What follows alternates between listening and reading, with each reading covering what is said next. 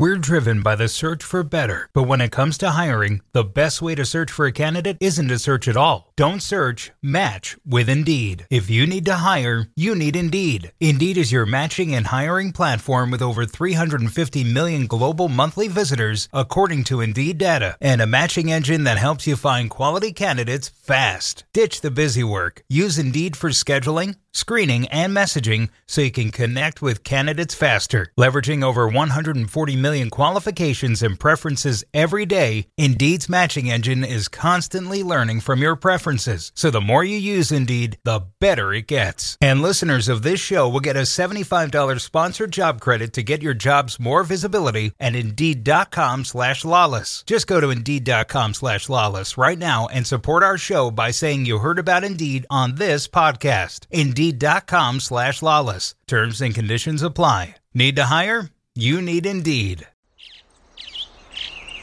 Getting ready to take on spring? Make your first move with the reliable performance and power of STIHL tools. From hedge trimmers and mowers to string trimmers and more, right now save $30 on the American made STIHL FS56 RCE trimmer.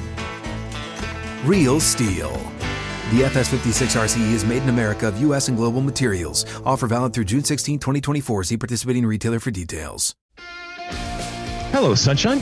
I'm Alexi Lalas, and welcome to the State of the Union podcast, where we look at the beautiful game on and off the field through the lens of red, white, and blue colored glasses. This episode, we'll be talking the beginning uh, and the end of uh, the water sports arena, if you will. Uh, Seattle's brand new brand, Naked Attraction who, in terms of MLS, is playoff hot and who is not. The return of Tyler Adams, quality balls, 2030 World Cup, and so much more. First, joining me as always, my friend, my colleague, my guiding light, David Mosse, a soccer savant and a Fox soccer researcher and writer extraordinaire. Mosse, how are you doing on this September 27th in the year 2023?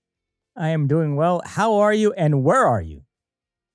Well, my friend, I come to you from the uh, mountains of uh, right outside Lake Arrowhead. Uh, I came up here with a few buddies to hang out and to uh, get into some trouble, and we have done all of that. It's wonderful, clean air. We went for a hike this morning. We've done all sorts of different things and uh, we've had a really really good time. So yes i am remote today. I miss you but i will be back next uh, next week. But need a little break and uh, lake arrowhead for those that don't know is right outside of los angeles in the uh, in the mountains. Beautiful beautiful place and uh, we've had a good time. As you can see behind me i'm actually in the great stu holden's house. I have commandeered his little office here uh, up at lake arrowhead, arrowhead to do our podcast. And um, the I, I think the whole reason why I was brought up here was for likes of Stu Holden and what I thought were my friends, Stu Holden and Rob Stone, to find a way to get me on the lake and to watch me water ski. There it is, ladies and gentlemen. Not only did I do it, and I was peer pressured. I mean, it was like a it was like a complete uh, after school special in that they just kept they just kept wearing me down. And eventually I got out there. I am not a water skier by any stretch of the imagination. I had no clue what I was doing. They are both very, very good water skiers, both Rob Stone and uh, Stu Holden. And they assured me that everything was going to be great. I figured it out because I'm a hell of an athlete and I, I, I can, you know, muddle my way through it. But it's it's a little daunting when you're out there and uh, you're just sitting there all alone and then the jerk comes and up you go. I was able to get up. I was able to stay up. I I, I ate some water, uh, probably a lot of water, but I had a good time. I did it once. I don't need to do it again. And uh, we're having a good time up here. But it's fun. Uh, my friend Rob and Stu say hello to you, Mossy. They love you, and uh, I am alive and well up here. How you doing? I'm doing well. Now you've been busy the last couple of days because did I see some photos of you and Rob Stone at a WWE event? Yes, my friend Rob and I drove out to the metropolis that is Ontario, California for the WWE Raw event, I think it is called. And it was wonderful. I had a blast. Now, this is a three hour extravaganza when it comes to wrestling. And again, I know very little about wrestling, but Rob Stone from a young age has followed this. And it, this is just his I- ideal evening. And it was wonderful. Great lights and entertainment, and the, the, the people there were wonderful. I will say this, Mossy, you know, and we were you know backstage because of you know we have an affiliation when it comes to WWE with Fox and all that, and it was wonderful. I have never seen a a sport or an entity that is involved when it comes to entertainment and a self-contained one that is WWE. I've never seen a better culture, a more positive culture in terms of the way that they interact with people. There, and look, there may be divas out there and there might be problem children out there when it comes to it, but man, oh man, and it must come from the top and it must be kind of a systemic thing that they recognize that the interactions that they have, whether it's with adults or with kids or anybody else out there, has to be done in a positive um, and a happy and a respectful manner. And it's not just me or anybody else that they ran into. So I, I, was just really, really impressed with the whole production in and of itself.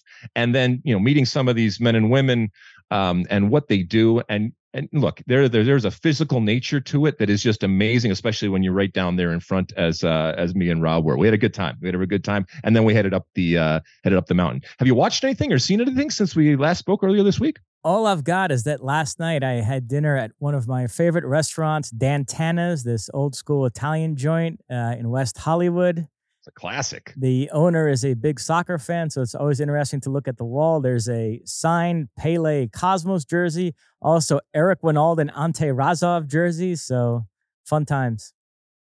Well, that, that's the gamut there. Um, I have one thing to to watch, and I I hesitate before suggesting this, but this is this is nuts. Uh, if you do have Max, uh, formerly HBO Max, whatever, so it's now it's just Max they have just you know very quietly added six seasons these are episodal six seasons of a show called naked attraction.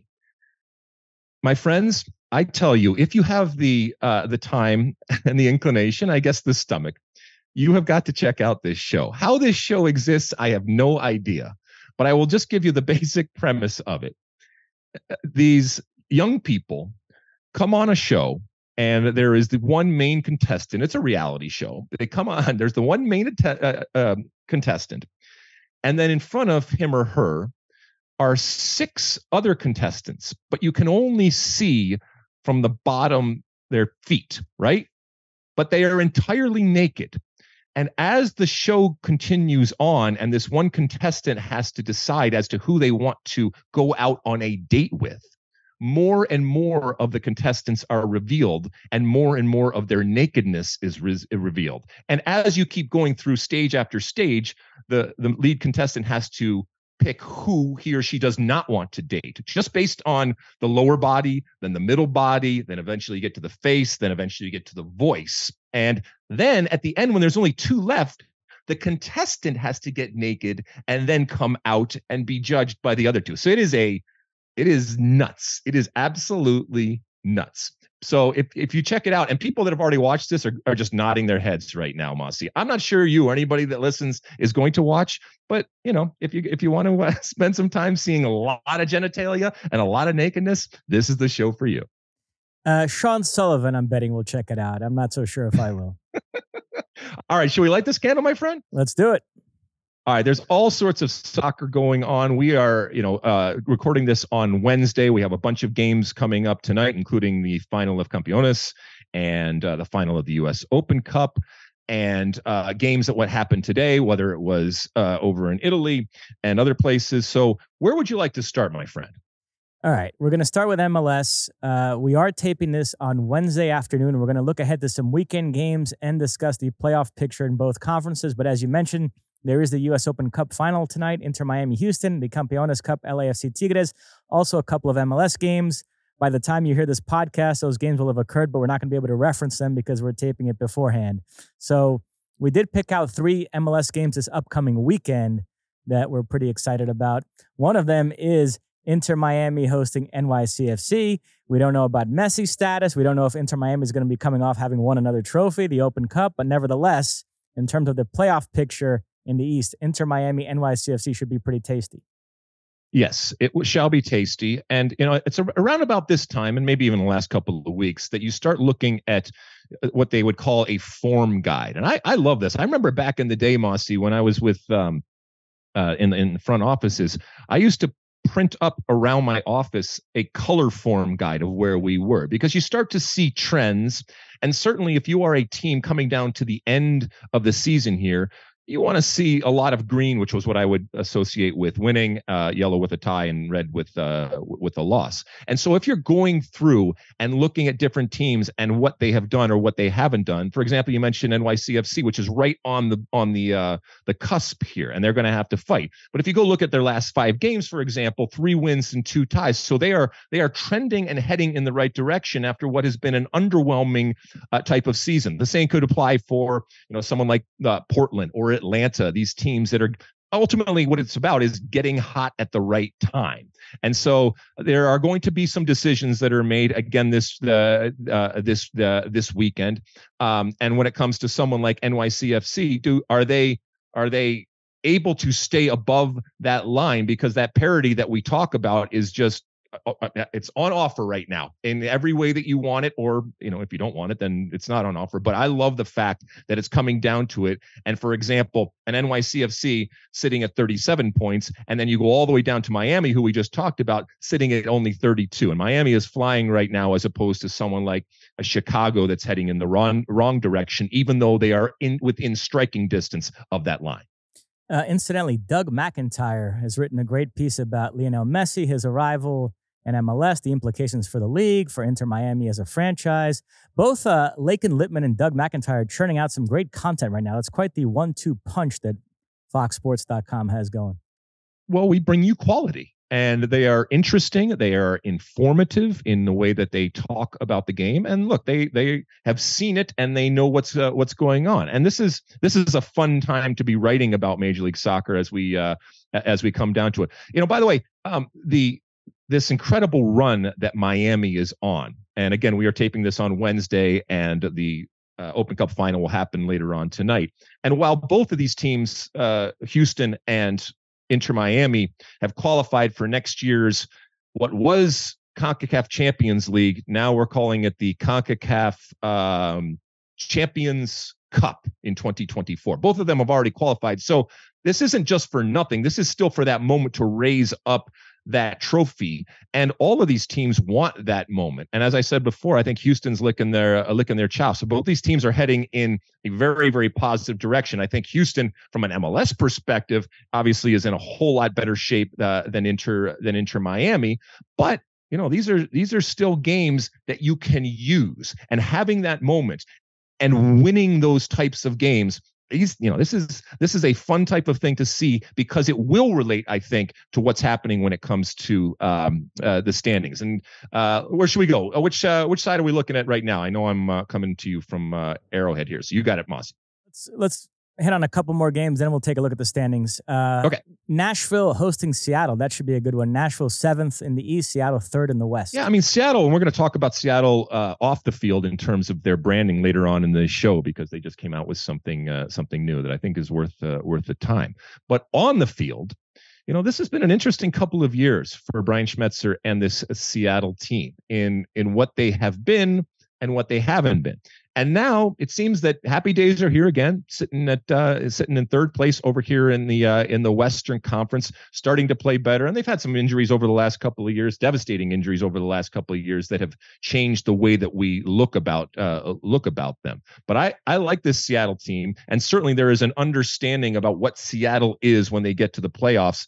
And again, the team that you were in the regular season sometimes shows up in the postseason. And sometimes it's completely discarded when that chapter closes and you move on to the uh, the postseason. The FS1 game, LAFC hosting RSL.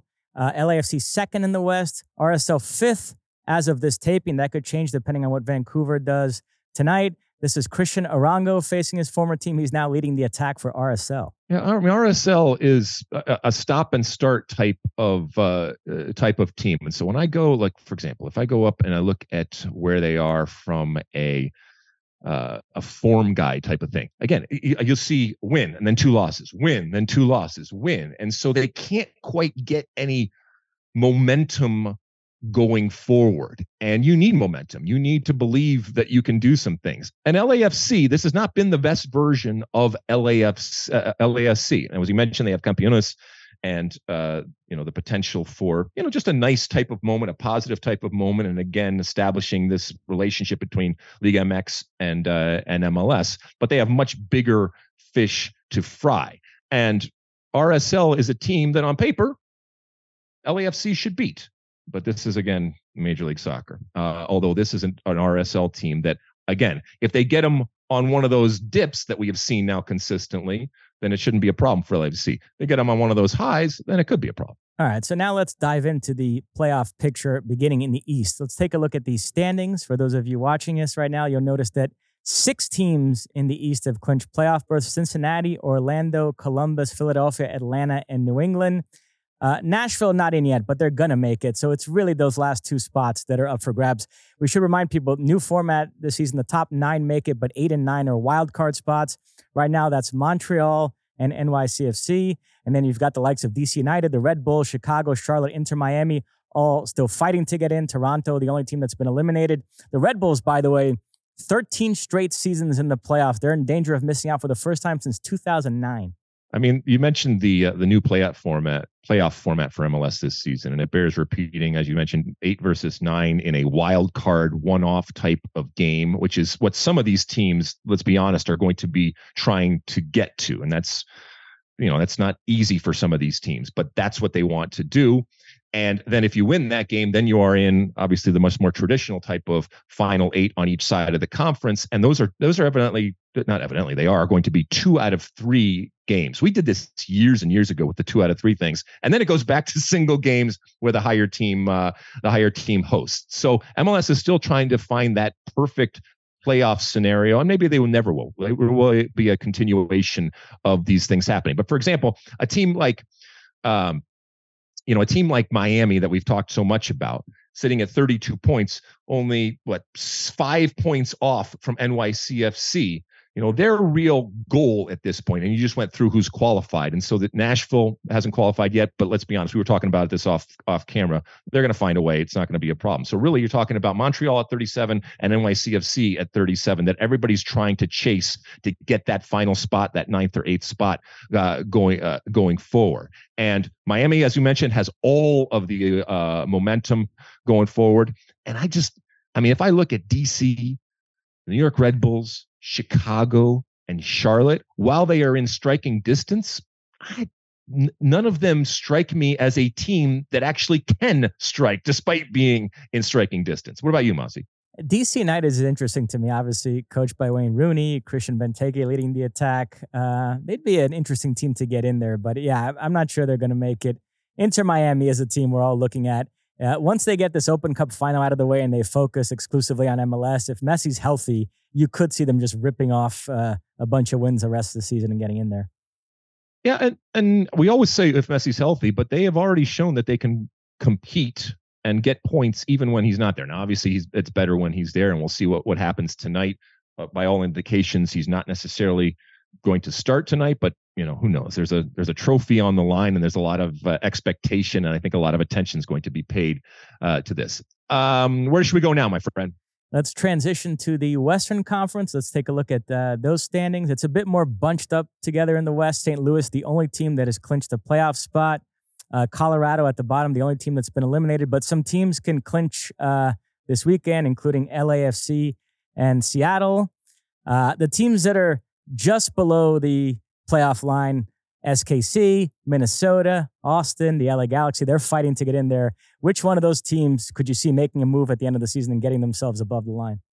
KC, I could see because I think they're heading in a better direction. And Minnesota, I don't see because I think that they're heading in a downward direction. I mean, so they would have to get their you know what together very, very quickly, and they have not proven that they can uh, they can do that. Uh, you know, kudos to San Jose and uh, what they've done, sitting now at 41 points, sitting in that eighth position. But nobody's safe, like you mentioned. Nobody except for St. Louis has qualified. Now, plenty of these other teams, including LAFC, Seattle, Houston, these types of teams are going to qualify, I think, uh, and it's not going to be a problem. But where they ultimately end up obviously dictates who they are going to play in that two out of three series that's going to come forward. And that two out of three series is going to be really interesting because it it tends to take out a little bit more of the chance fluke type of result that is something that pe- people, including myself, at times love to see, and it can really kind of screw up what on paper should be. This is a better team than this uh, uh than this team.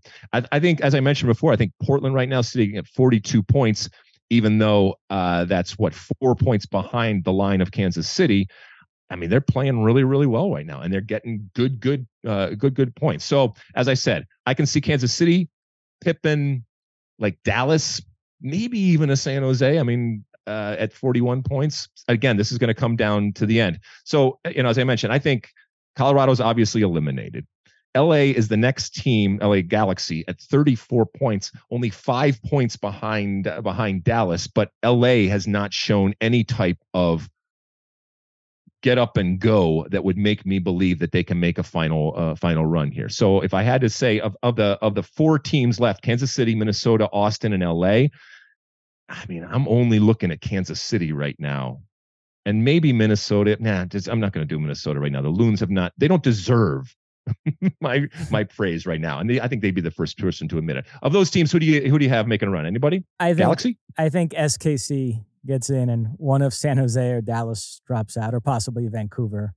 Uh, yeah, so I'm with you on SKC. Now St. Louis is going to win the West, uh, and we know the great uh, fan support they have I mean, how much of a chance do you give them to get to MLS Cup? Or do you think come the playoffs, if they face a more battle tested team like an LAFC or Seattle, you'd still favor those teams against St. Louis? Well, look, conventional wisdom and my wisdom at the beginning of the year, along with pretty much everybody else, was that if St. Louis was even competing for a playoff spot, that that would have been a successful and positive year not only did they do that, but they're you know they're winning. Uh, they're already qualified, and unless something really goes wrong they're going to win uh, they're going to win their conference. And this is this is an amazing thing. So am i going to bet against them? You're damn right i am. I mean this is what mls will do. It will break your heart in terms of the the closing of that chapter that is the regular season and that renewal and that rebirth that often happens in the way that teams look at the postseason and ultimately play so it would be it would be classic and perfect MLS for a team like St. Louis, who has been so good through the regular season, to finally come to that moment in the postseason, in the playoffs, and they go to that well, and guess what? That St. Louis well is dry. And so, yeah, I will uh, I will pick them to underperform when it comes to the playoffs, despite their incredible season and despite where they sit, and the, fact that they will have uh, home field advantage unless something goes wrong. And certainly at the beginning, they'll have home field advantage. All right, so that's where we are in both conferences as we hit the home stretch here, and we'll revisit all of this on our next pod on Monday. Wonderful, wonderful. All right, let's take a quick break, and when we come back, uh, we'll take a trip around Europe because, as I mentioned, there was all sorts of midweek action. Don't go anywhere.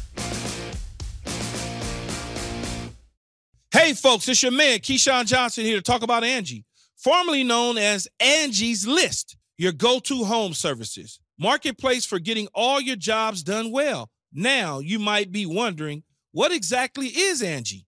Well, let me tell you, it's the nation's largest home services marketplace, connecting over 150 million homeowners with skilled professionals to tackle any project, big or small. As a homeowner myself, I always have things I want to work on for my house, whether it's general home renovations or fun projects like putting in a pool. With over 200,000 pros in their network, Angie makes it a breeze to research, compare, and hire pros, ensuring every job is done well. Whether you're fixing a leaky faucet or planning a full kitchen renovation, Angie's got your back. And get this, folks. Angie's pros aren't just any old contractors. They're your neighbors, often running small businesses right in your community. Plus, they've been rated and reviewed by others in your area. So you know you're getting quality service. So why stress over home projects when you can turn to Angie? From finding the best price to scheduling a pro at your convenience, Angie's got you covered every step of the way. So get started today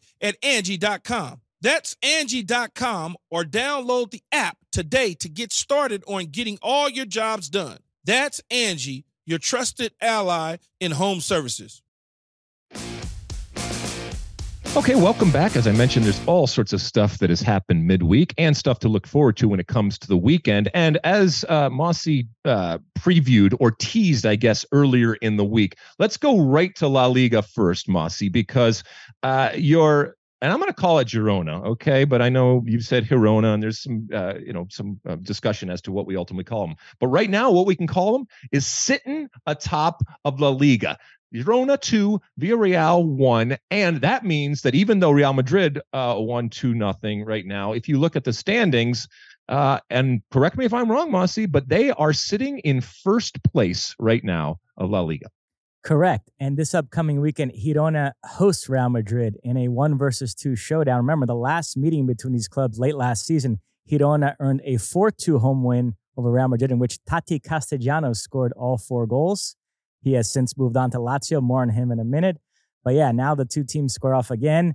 And yes, as you mentioned, they both won today. Girona 2 1 away to Villarreal, Real Madrid 2 0 at home against Las Palmas. If you'll indulge me, I would like to give a little background on this Girona story because I do think it's interesting.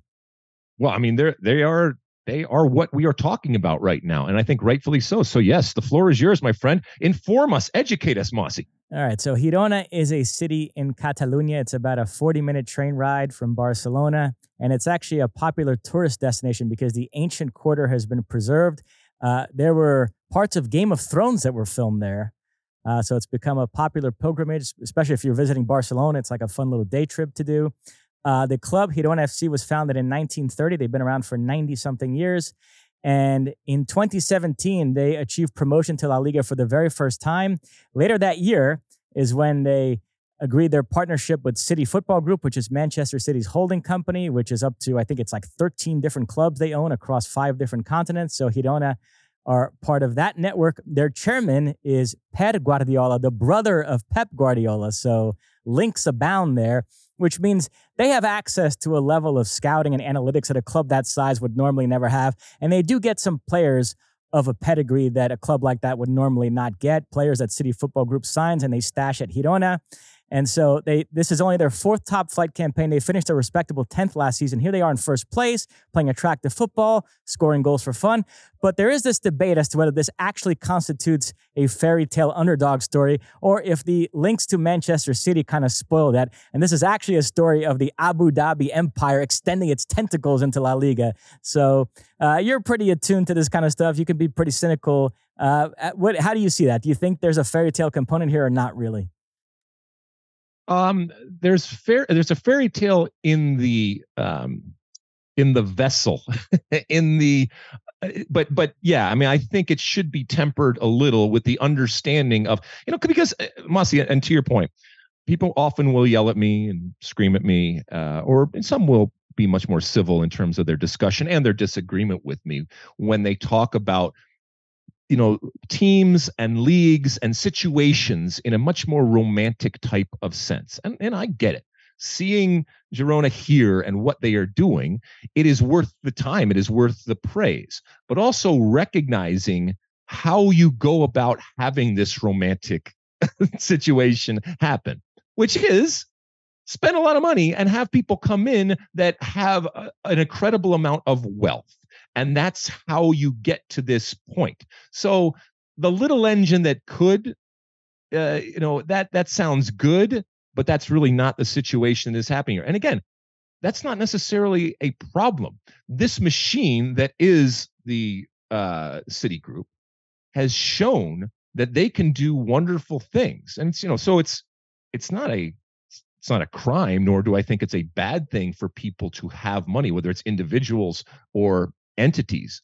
But how that is spent can produce good and bad things. In this case, this is bringing up a team to a level that, let's be honest, they would not be able to achieve without this. Now, that says a whole lot about more about the structure. And we've just gotten done talking about the parity and the manufactured parity when it comes to Major League Soccer. And this is a very different type of structure. And the only way that some of these teams are going to change their fortunes is to amass a fortune or to have somebody come in that has a fortune willing to spend it on you. And again, this isn't to take away the scouting and the structure that that money has been able to provide, but this is not this little engine that could that uh, that sounds good in terms of, of the narrative and in terms of story uh, of storytelling. But I'm here for it, and I'm excited, and that it's coming in the face of two other major juggernauts when it comes to Barcelona and Real Madrid. The amount of money that they uh, they spend, the amount of oxygen that they that they suck out of the La Liga atmosphere there it's nice to see somebody different. That they got there this way, it really doesn't bother me that uh, doesn't bother me that much. But again, this isn't just about a, a story that's going to be the underdog that uh, that found a way to punch above their weight. Now, can I put my Brazil hat on and go in a bit of a rant here?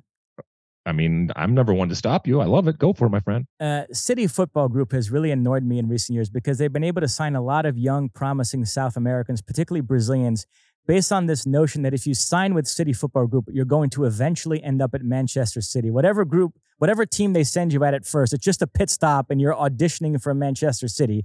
And so players go to clubs that they would have never signed with directly, but somehow if it's done through City Football Group, it gives it this imprimatur of legitimacy and the problem is they never end up at Manchester City. It's beyond clear that Manchester City are not really a part of City Football Group. They exist in their own island. They sign their own players. And so if they want to keep doing this, there's going to have to be some proof of concept. And there's this Brazilian winger on Girona, Savinho, who has been the revelation in La Liga this season. He got another assist today. This kid is absolutely phenomenal, 19 years old.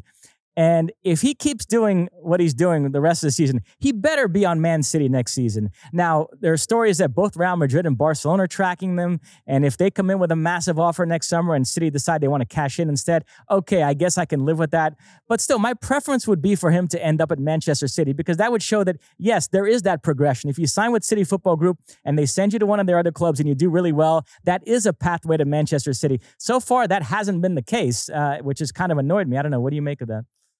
Well, I will I will say that, that this is a common practice in, for example, business. All right, uh, and it's happened for years and years where they will send someone to, you know, I don't, for example, uh, let's take a an auto company or something like that, sending someone to head up their European operation in the hopes that they will bring him or her back and that they are grooming them for you know the bigger type of uh, of uh, of platform and role going forward. So I that in and of itself I don't necessarily find problematic. I think where they would find where City uh, Football Group might find it problematic is to your point if they don't have proof of concept, if they aren't able to point to how that pathway works, and this is this applies to any type of developmental pathway out there, if you can't say, hey, this guy did this, and this is why it was the appropriate and right thing for him or her to do, because then they used that platform and went to here. And and MLS is doing the exact same thing. And so when they point to Miguel Almiron and others that have come to this what we would call a smaller or lesser type of platform and used it to get to where they ultimately want. So I don't eh, yeah, I mean if if this is the case and the case study where they say this is proof of concept, that's great. But if they don't if they aren't able to do that, then more and more from a competitive standpoint, I'm not talking about the money standpoint, from a competitive standpoint, agents and players are going to say, that's all fine and well. You have a wonderful story and promises, promises, promises, but I don't see that platform as value as you are making it out to be. Yeah, there's also a Brazilian right back on this team, Yan Couto, who when Brazil won the under 17 World Cup in 2019, he was my favorite player on that team. I thought he was going to be a big star. It looked like he was going to sign with either Arsenal or Barcelona, and then City Football Group hijacked the deal at the last minute. He went to them and he's just been loaned out to their different clubs and kind of lost momentum in his development. And I was about ready to give up on this guy, but he's playing great with Girona this season. So he's another guy I'm keeping an eye on along that same vein of saying if he plays well, does that mean there's a path to Man City? So we'll, we'll see how all of that goes. Um, but uh, transitioning to Serie A, there's also a neat little underdog story in that league, uh, which is Lecce, which is near the top of the table. Uh, we'll, we'll, dig into them on a different day, uh, but they host uh, defending champions Napoli this upcoming weekend. And Napoli is a story right now because of this crazy Victor Osimhen situation. So this past uh, weekend, Napoli played to a nil-nil draw against Sean Sullivan's Bologna. Osimhen missed a penalty in that game, then got subbed out argued with Rudi Garcia, the manager. And then Napoli, on their official TikTok account, uh, posted a video mocking Osimhen, which he was furious about. His agent said he's thinking of suing the club, and there's talk that he's going to now force a move in January. Now, he did start and score today in their 4 1 home win over Udinese, so maybe that'll calm the waters a bit. But you know, we have a guy here at Fox who we've nicknamed TikTok Joe, who runs our TikTok account. I do wonder if whoever the TikTok Joe is at Napoli, uh, if he still has a job right now, because that is just a colossal mess. Why, why would you mock your own player? Yeah, I mean, it's it's strange. Well, first off, it's strange, and I get it why he or anybody else would kind of say, "Hey, you know, you're supposed to be on my my team and part of this team." And we all know that club social media accounts are there to promote, and at times they are there to spin, and we all recognize that. And actually, the best ones kind of are right on that edge where they, you know, they're not going to just shine stuff up if it isn't if, if it isn't worthy but they're also not going to go in two footage on their own player in a situation like that so i get why Osh, uh, Osimhen is is angry and his age, age is angry i'm not sure if there's legal justification for suing. I mean i don't understand how that would ultimately uh, ultimately work. And i also don't understand, don't know necessarily if there's a a bigger type of play here that is going on relative to his future. Uh, but this is, you know, it's a it's a bad look, and this this man or woman, whoever is behind the scenes that is in charge of it, I'm sure probably got a few emails, texts, uh, and maybe brought into an office to say, "Hey, this was dumb," and they would not be the first person to do something do something done. But I I do also have sympathy for the social media folks out there. If you're good, you're really really good, and you are incredibly valuable. But the amount of content that you have to create and put out with a consistent basis, eventually you're going to get something wrong. And it's going to be a tone or it's going to be a word uh, or it's going to be just the way that it is perceived, which is ultimately the only thing that's important by the public. And you'll probably get your, uh, like I said, your uh, your knuckles rapped by the uh, the powers of be and the leaders. And he's back on the field. He's back scoring. Um, and so, from a, a Serie A perspective and uh, from a, a player perspective, that's a that's a good thing. We also got Americans playing, right, Mosse? Yes, another fun game this upcoming weekend. AC Milan will host Lazio. Uh, Milan victorious today, 3 1 away to Cagliari. Pulisic started, played well, assisted one goal, involved in another. Musah came on as a sub. So we'll see what their roles are this upcoming Sunday. But yeah, Pulisic back on track there. Yeah, speaking of uh, Sean Sullivan, he he quickly made sure that we understood that this was an assist from Pulisic, but you know, again, our our red, white, and blue colored glasses, just just touching the ball that then leads to the goal eventually. We'll, we'll we'll take credit and we will give credit when it comes to what's going on. But from a Pulisic perspective, whether or not it's the greatest assist in the world, it doesn't really matter. He's on the field. He is starting. Musah continues to come off of the bench, and AC Milan won. And again, you're associated with another win, an away win like that, so that's a good thing. Uh, good thing for Pulisic. And I mentioned Tati Castellanos earlier. After a good season at Girona last season, he parlayed that into a 15 million euro move to Lazio this past summer. Lazio actually tried to sign this young Brazilian Marcos Leonardo first, but Santos played hardball. They couldn't agree on a deal, and so they went for Castellanos instead. Um, he knew going there that he was going to be the understudy to Ciro Immobile, but Immobile getting up there in age, I think he thought there was going to be more of a rotation. He'd get a couple of starts here and there. He has yet to start a game this season. He's played a total of like 50 minutes in seven games. So I did read the first little, oh, was this a mistake for Castellanos to go there article in the last couple days in the Argentinian media. So it is becoming a little bit of a story to keep an eye on. Well, I like him as a player, but we all know that a different circumstance, different surroundings, different team, different environment can, for some players, be the curse and the kiss of death.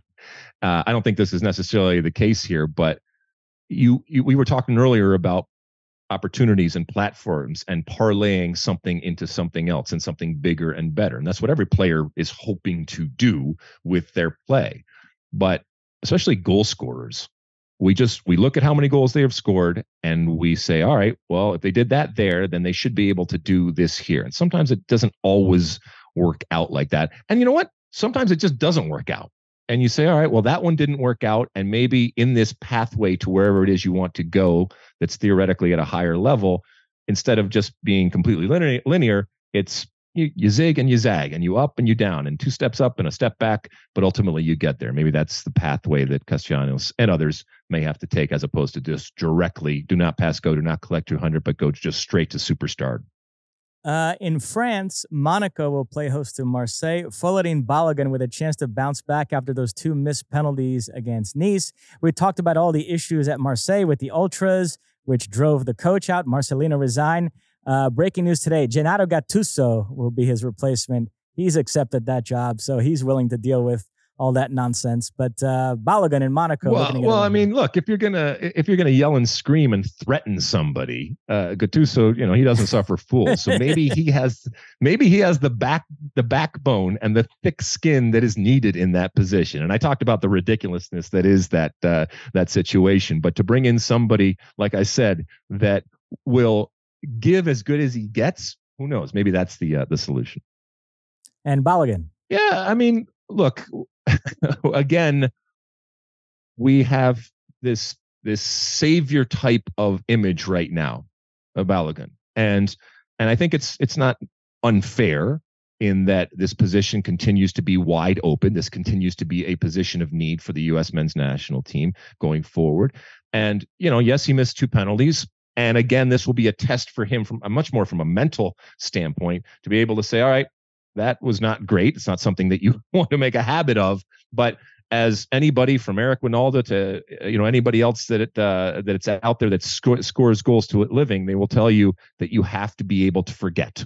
And the quicker that you for, you can forget, the better off you're going to be. And when a, whether it's Balogun or anybody else, but from a U.S. perspective, I want him to forget and go out and do what he does uh, what he does so well.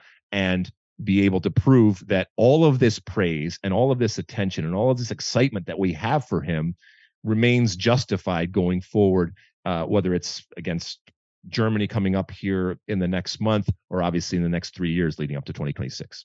Uh, great one in Germany. Uh, Leipzig hosts Bayern. Leipzig tend to play Bayern tough, and they have one of the rising stars in European football right now in this Xavi Simons, who was a La Masia product. PSG stole him away from Barcelona. Didn't get much playing time with PSG, so he asked to leave.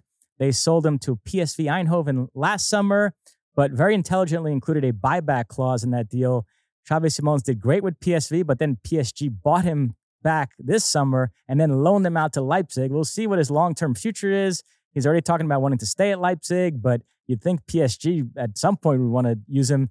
Uh, but for now, he's at Leipzig. He's off to a great start. Three goals, four assists in the first five Bundesliga games, uh, facing Harry Kane and company here. Xavi Simons, who made his international debut for the Netherlands, coming on in the second half of that World Cup round of 16 game against the United States. He's a Dutchman. Yes. Awesome. Awesome. All right. Well, Dutch get richer. Yes. Uh, and what about uh, what about our friend Gio? Is he uh, is he ever going to take the field here? What's going on? Well, yeah, another player who came on in that uh, World Cup round of 16 game uh, between the U.S. and the Netherlands, Gio Reyna, uh, yet to play this season for Dortmund.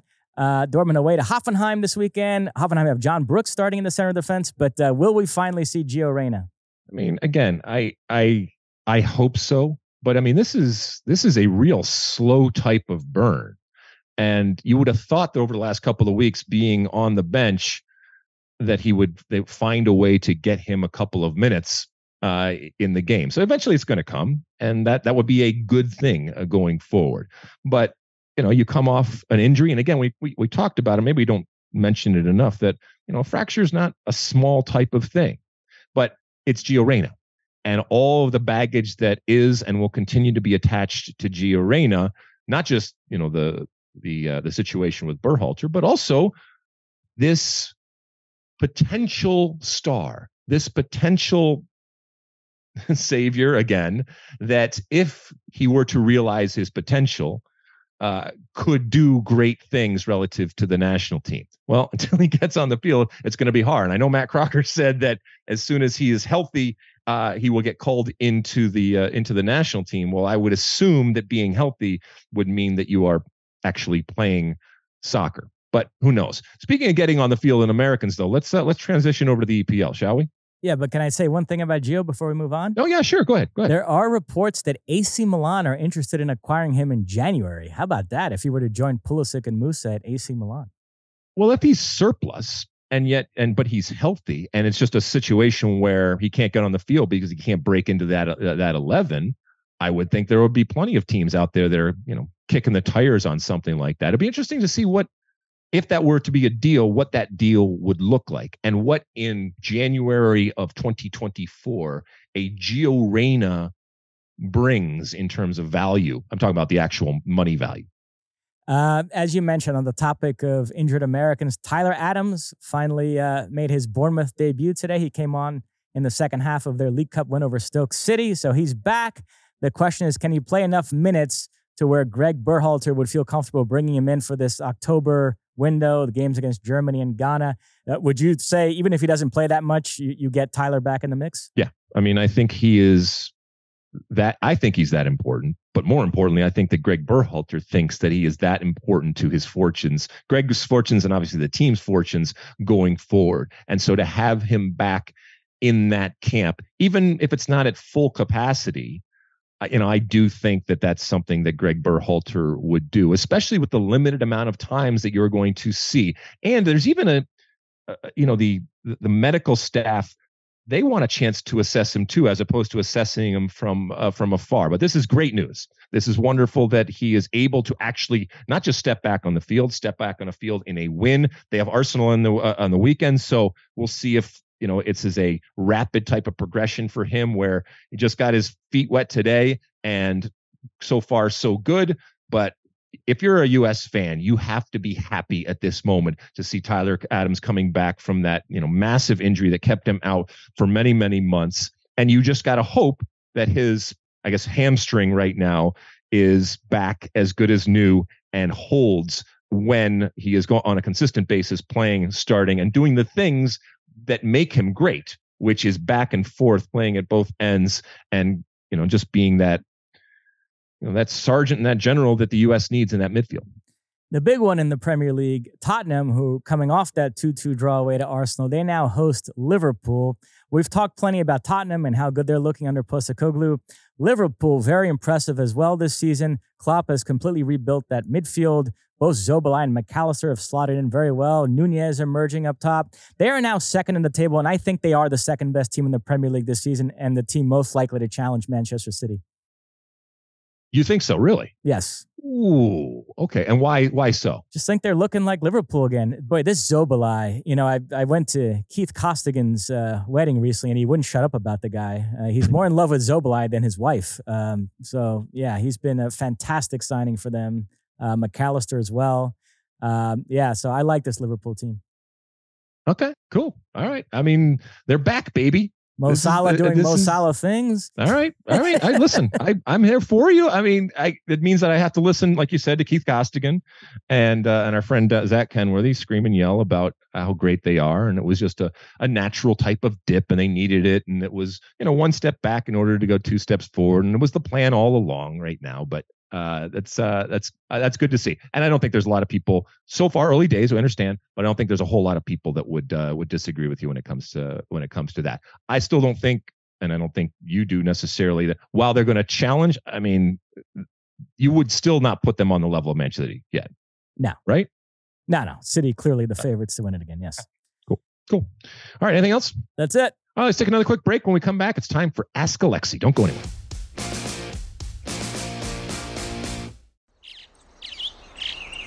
Getting ready to take on spring? Make your first move with the reliable performance and power of STIHL tools. From hedge trimmers and mowers to string trimmers and more, right now save $30 on the American made STIHL FS56 RCE trimmer. Real STIHL. The FS56 RCE is made in America of U.S. and global materials. Offer valid through June 16, 2024. See participating retailer for details. Okay, welcome back. It's time for Ask Alexi, that part of the show where you send in your comments, questions, and concerns. And you can use that hashtag Alexi, uh, Ask Alexi on all the social media platforms. And by the way, our handle is SOTU with Lexi, or you can call our State of the Union podcast hotline, which is 657 549 2297. That is 657 549 2297. Now, let me just uh, quickly tell you something about the State of the Union podcast hotline. Uh, we love it, and we love the fact that so many people are calling. My only request is that be efficient okay? Brevity is very very important here. And uh, I, I, what what we don't like to have is a really really good question that just goes on forever and ever and ever. Uh, in that case if it's really good question like the one we have today i think uh, we have to edit that. But to the extent that you can edit yourself and like i said use an economy of words, there's a much much better chance that we are going to use it going forward. I love the fact that you called. It's it's wonderful, but I don't know, prep a little beforehand and say this is what I'm going to say. Uh, don't bore us. Get to the chorus. Mossy, what do we got uh, this week? Uh, we've got a voicemail. Let's take a listen right now. Uh, hey guys, this is uh, Jalen from Delaware. Uh, I know we have the 2026 World Cup in the U.S. Um, coming up, but I wanted to skip ahead to the 2030 World Cup to see where y'all uh, think that should be hosted. Uh, I'm leaning towards South America uh, with the Uruguay, Argentina, Chile, and Paraguay uh, bid, just because I would, uh, for the historical part, with the 100 years uh, since the first World Cup in Uruguay, uh, I'm not a fan of the two continental bid. I think it should just be on one continent. I do uh, understand that with the 48 teams, pretty much the only country that could host 48 teams going forward would be the U.S. Uh, I think we're doing uh, Mexico and Canada a favor by letting them host with us. Uh, that's why I'm glad to see Saudi Arabia's bid's pretty much been dropped out, which was supposed to be them, uh, Egypt and Greece, which would have been three continents, which this, this is like a Taylor Twellman, what are we doing type of situation. Like, uh, we're just not following the rules anymore. Uh, but I don't mean to go on a multi-like rant. Uh, but yeah, I just want to know your thoughts. All right. Uh, thank you, Jalen from uh, Delaware. And yeah, we wouldn't want you to go on a Mossy light rant, uh, rant, because there's only one Mossy, and that's the only one who should be ranting like that. But it's an interesting question, and I think there's going to be a lot of discussion as to what should happen. I think your view of it from a historical perspective, I think that that is romantic. I think that that will uh, certainly play a part in ultimately how this uh, is decided. But you know, you mentioned the Saudi Arabia thing, and I completely agree with you, uh, Jalen, in that I don't think that there should be multiple um, continents. Having said that, there are going to continue to be multiple countries. I just think that that is the way going forward for a number of different reasons. You mentioned the size, and there's only a few places from a size perspective that can do it. Yes, the US is one of them, but it just makes a whole lot more sense in terms of accommodating the 48 for now teams that you have and also the recognition of um, facilities and what you are able uh, able to do. So I actually don't think it's going to go the opposite way. I think it's just going to get bigger, and there are going to be more and more teams. You mentioned the possibility of Argentina. Chile. Oh man, this is this is ridiculous. uh, Jalen, uh, your question has been hijacked by Stu Holden and Rob Stone. They are. I know. My God, we're almost over here. I have enough of you already. Oh, I can't believe this has happened. You know, the people that are listening to the pod out there that are running or in their cars or something like that, it's it gets hijacked every once in a while. So I thank you, uh, Rob Stone and uh, Stu Holden, for coming in and saying saying hello. All of that is to say, uh, Jalen, that I don't know ultimately how this is going to happen. There's all sorts of politics and behind the scenes types of things that are happening. I will say this finally: the Saudi Arabia component for obvious reasons, is not going away. And we know that FIFA and the membership ultimately that votes, they can be persuaded. And it was not a surprise necessarily, and certainly after uh, after what happened in December, not a surprise that FIFA went to a place like Qatar and a region of the world that they hadn't been before. And they will return and they will make a boatload of money and there will be all sorts of screaming and yelling uh, going on. But Saudi Arabia and that part of the world from a soccer perspective and a power perspective uh, unless the water car is invented and nobody needs gas or oil or anything like that going forward, they are going to continue to use the power that they have and use these opportunities that they have going forward. But from a traditional type of um, like I said, romantic notion going back after a hundred years to that neck of the woods certainly would be something that I think would appeal to a lot of people. Mossy, anything on this? Yeah, I remember when Rio de Janeiro won the rights to host the 2016 Summer Olympics. Madrid was the other finalist. And everybody says the decisive moment was during Rio's presentation. They put up a map of the world with dots next to every city that had hosted the Olympics. And Europe was all filled up. Paris multiple times, London multiple times, Athens multiple times, Barcelona in 92 that I know you were involved in, Rome in 60, Berlin 36, Munich 72, Amsterdam, Antwerp, Stockholm, Helsinki. Uh, even in Asia, you had Tokyo, Seoul, Beijing. Uh, North America, you had Montreal in 76, Mexico City 68, LA multiple times, Atlanta, St. Louis back in 1904. Meanwhile, South America was empty and there had never been a Summer Olympics in South America. And everybody looked at that and said, yeah, that's a problem. And sure enough, Rio ended up getting it. And there's a similar sensation here. South America, a continent that's given so much to the game, only one of the last 12 World Cups has been in South America which was Brazil in 2014. Now, part of the problem is Brazil is probably the only country in South America with the infrastructure to be able to host a World Cup on its own. They did give it to Colombia in 86 and they had to drop out, and Mexico stepped in at the last minute.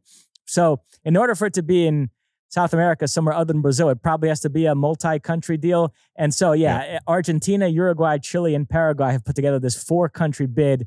And yeah, they are appealing to the sentimentality too. The fact that the first World Cup was in Uruguay in 1930, so 2030 will be the 100th anniversary. So why not bring it home, so to speak? I think that argument will ultimately win the day, and I think uh, that bid will get it. I will say this finally before we move on the multiple country thing, I just think it takes something away from the World Cup. I mean, the part of what I love about the World Cup is the discovery and the celebration of a particular country and culture. And in no way would I say that Paraguay is the same as Uruguay, is the same as Chile, or is the same as Argentina. And yes, they are all in the same continent, and yes, they are all neighbors, but they all have a distinct type of flavor and they all have a distinct type of history and culture. And that's ultimately what a, an Olympics or a World Cup is celebrating. And you lose some of that when there are multiple uh, countries. But I don't think that we're going back. That that train has left the station. And to your point, Mossy, especially if Brazil's not involved, not only do they would they want to do this, it's the only way that they uh, that they could do this. What else we got? Last thing, uh, I do have, although I favor South America, I do have a lot of time for. There's a Spain, Portugal, Morocco uh, bid. It, there was always going to be Spain and Portugal. At, at one point, they talked about having Ukraine be that third country, which was just so cynical. I'm glad they got off that. And Morocco actually makes some sense from a geographical and logistical standpoint. It's right there on the other side of the Strait of Gibraltar. It's like an hour ferry ride from Spain.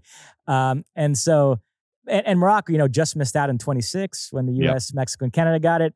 Uh, so I wouldn't be that upset if they went with that bid. Also, that would be a pretty cool World Cup as well. All right. Uh, any questions? Any other questions we got? Yes. Uh, Joe from Ohio, utilizing the Apple Podcast ratings uh, method, which we've been uh, suggesting people should. Um, here's his question. Has there always been multiple levels of ball quality, or is it a relatively new thing with relation to how long the game has been played? Like when you were growing up and then playing, was there training balls, competition balls, and match quality balls? What's your general thought about balls and the crazy prices of FIFA approved match quality balls that go for $160 and up? Oh, my friend Joe. First off, thank you, Joe, for being the first in history to use the Apple Podcast ratings mechanism to appear uh, in the Ask Alexi segment. And thank you. And for those that don't know Apple uh, Podcasts, the, the rating system, we we encourage you to rate and leave reviews. And you know, if it's really really good, that's a five star review. And if and when that happens, we will look to your question to uh, to use it here on the podcast. So congratulations, Joe. Uh, Joe, you know I love a good discussion about balls. Uh, when it comes to balls, uh, not all balls are created equally. And the history of balls is fascinating, and we could do a whole podcast on it. Yes, back in the day, back in the 1900s, back when I was running around, the balls in terms of the quality were obviously uh, not what they are today. And the technology has advanced, and therefore the construction and the play of the balls that are used has changed. Now, back when I was playing, there was no necessarily difference between the training balls and the game balls, other than maybe they were new uh, using new balls uh, during the actual games as opposed to training that you use training after training after training. It's much more about the flight and the feel and the material that is used. For example back uh, a while ago we would play with balls that and this happened even before my time that would get so waterlogged and soaked that they would gain weight and massive weight. And it's one thing to actually kick a ball it's another thing actually to head the ball And it really changed not just the physical nature of heading the ball, but even the way that you played, because it would not be as true a uh, true a flight. As the technology advanced, not only did the balls become much more waterproof, and therefore the ability to play in multiple different types of uh, temperatures and and and weathers, but they also, uh, as they advanced and the uh, the technology progressed, they were a truer type of flight. Now, I say that with this caveat. There was a point, I don't know, 20 years ago, so, where the ball started to take on the beach ball esque type of quality in and you saw it with someone like Cristiano Ronaldo in the way that he hit the ball because he recognized early on when those balls started to happen that they were created for him as opposed to goalkeepers. And if you hit them just right with that dead type of locked ankle that you could actually get that beach ball knuckleball effect. Uh, and that was you know a good thing and he used and they continue to use that uh, to their to their advantage. But you know the the business of selling balls I mean, one of the great things about soccer is all you need is a ball, is a ball. And the definition of a soccer ball over the years is yes, there is your traditional soccer ball, but it can be, you know, a bunch of garbage put into a sock and rolled up tight. It can be anything ultimately. And the quality of soccer balls has much more to do with the material that is used. But ultimately, if you're kicking a ball, you're kicking a ball uh, and it's good. The price of the balls nowadays, in terms of what is a good ball, the difference between a really, really good ball and just an average type of soccer ball, it's not that much. I know the price difference can be dramatic, but the actual playing of the ball is not that uh, is not that different. And uh, I hope that you, Joe, or anybody that uh, is out there has access to balls it's the most simplest thing. It is when you really look at it, also the cheapest way to introduce somebody uh, to soccer. And they don't have to be $160 by any stretch of the imagination to function as balls, to be able to work when it comes to playing the game, when it comes to developing, when it comes to touch, and all those different things. So the technology when it comes to balls continues to advance. The technology when it comes to obviously you know cleats and boots whatever whatever you want to call them that continues to advance and in a and in a good way and it makes it easier and better and better ultimately for the game. I always wanted to try Mossy maybe one day to get one of those old balls and to actually have a generation that never functioned by playing with them and only functioned with the the new most improved ball and see what the game would look like how individually and collectively the game would play if they were using something from 50 60 years in the past and how it might change the way they go about doing their business that's it. All right. Thank you so much. Uh, thanks again to uh, Joe, and thanks to everybody for sending in your questions, whether it's like Joe over there on the Apple Podcast ratings, or if you're uh, sending in a question uh, like our friend Jalen uh, sent in on the State of the Union podcast hotline at 657 549 2297. We'll take another quick break. We'll end up our show with our one for the road. Don't go anywhere.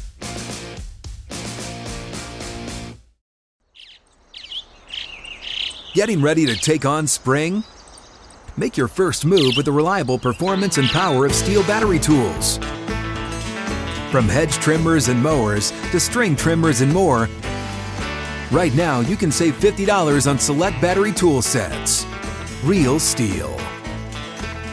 Offer valid on select AK system sets through June 16, 2024. See participating retailer for details.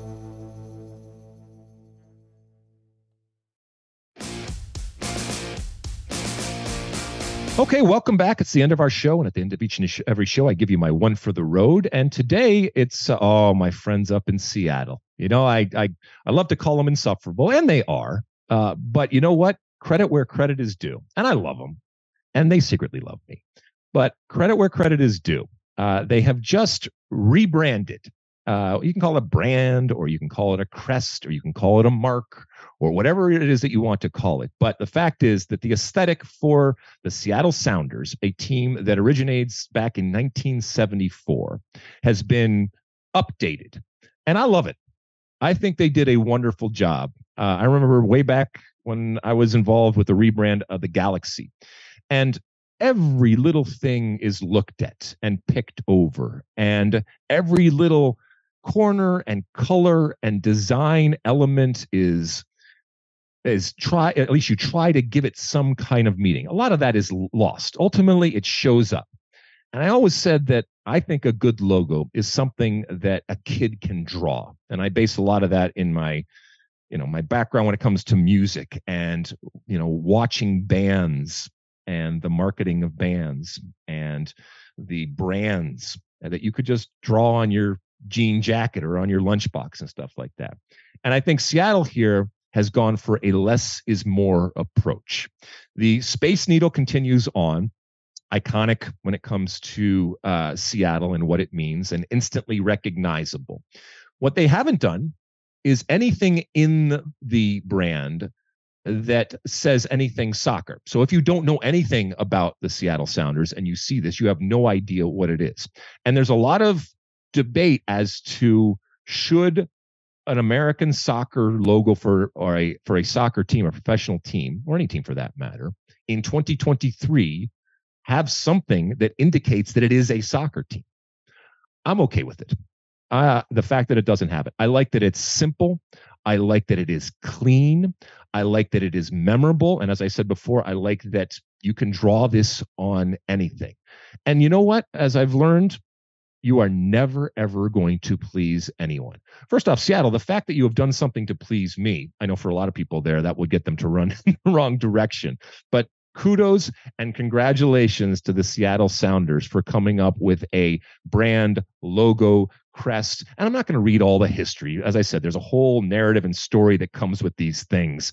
And every single point and star, and like I said, in color is given meaning there's meaning behind every single thing in this very simple type of crest. Doesn't matter to me. I don't really care about it. All I care about it is when I look at it, I think that's cool. That's something that I could draw on my jacket. That's something that I could draw on my notebook. That's something that now when I see it, I will associate with my soccer team if I'm a Seattle Sounders fan. And if I'm on the outside, I'll figure it out, even though it doesn't say soccer anymore. So whoever was involved in the design, this is a less is more approach. Some will probably argue that it is too simple, that it is too bland. I'm okay with it because, like I said, I think if you're going to err, err when it comes to simplicity. And they have done that here, and it looks wonderful. It says 1974 on it the year that they started. And I know they're incredibly proud and rightfully so of the heritage and the history that they have when it comes to soccer and everything that Seattle Sounders have meant on and off the field to that area of the country and obviously to uh, to Seattle. What do you think, Mossy? John Strong loves the 1974 also because he is bullish that franchises like the Seattle Sounders and the Portland Timbers, the pre MLS history needs to be recognized. I know whenever we cover a Seattle Portland game, uh, John always tells me for like head to head stats and such, include the pre MLS stuff as well. Uh, so yeah, uh, I agree. That is a nice touch. Yeah, lean into it. Lean into it. It's what you are. It has uh, been a huge part of the Seattle culture for so long. I'm talking about the Seattle Sounders in in all of their different forms uh, through the years.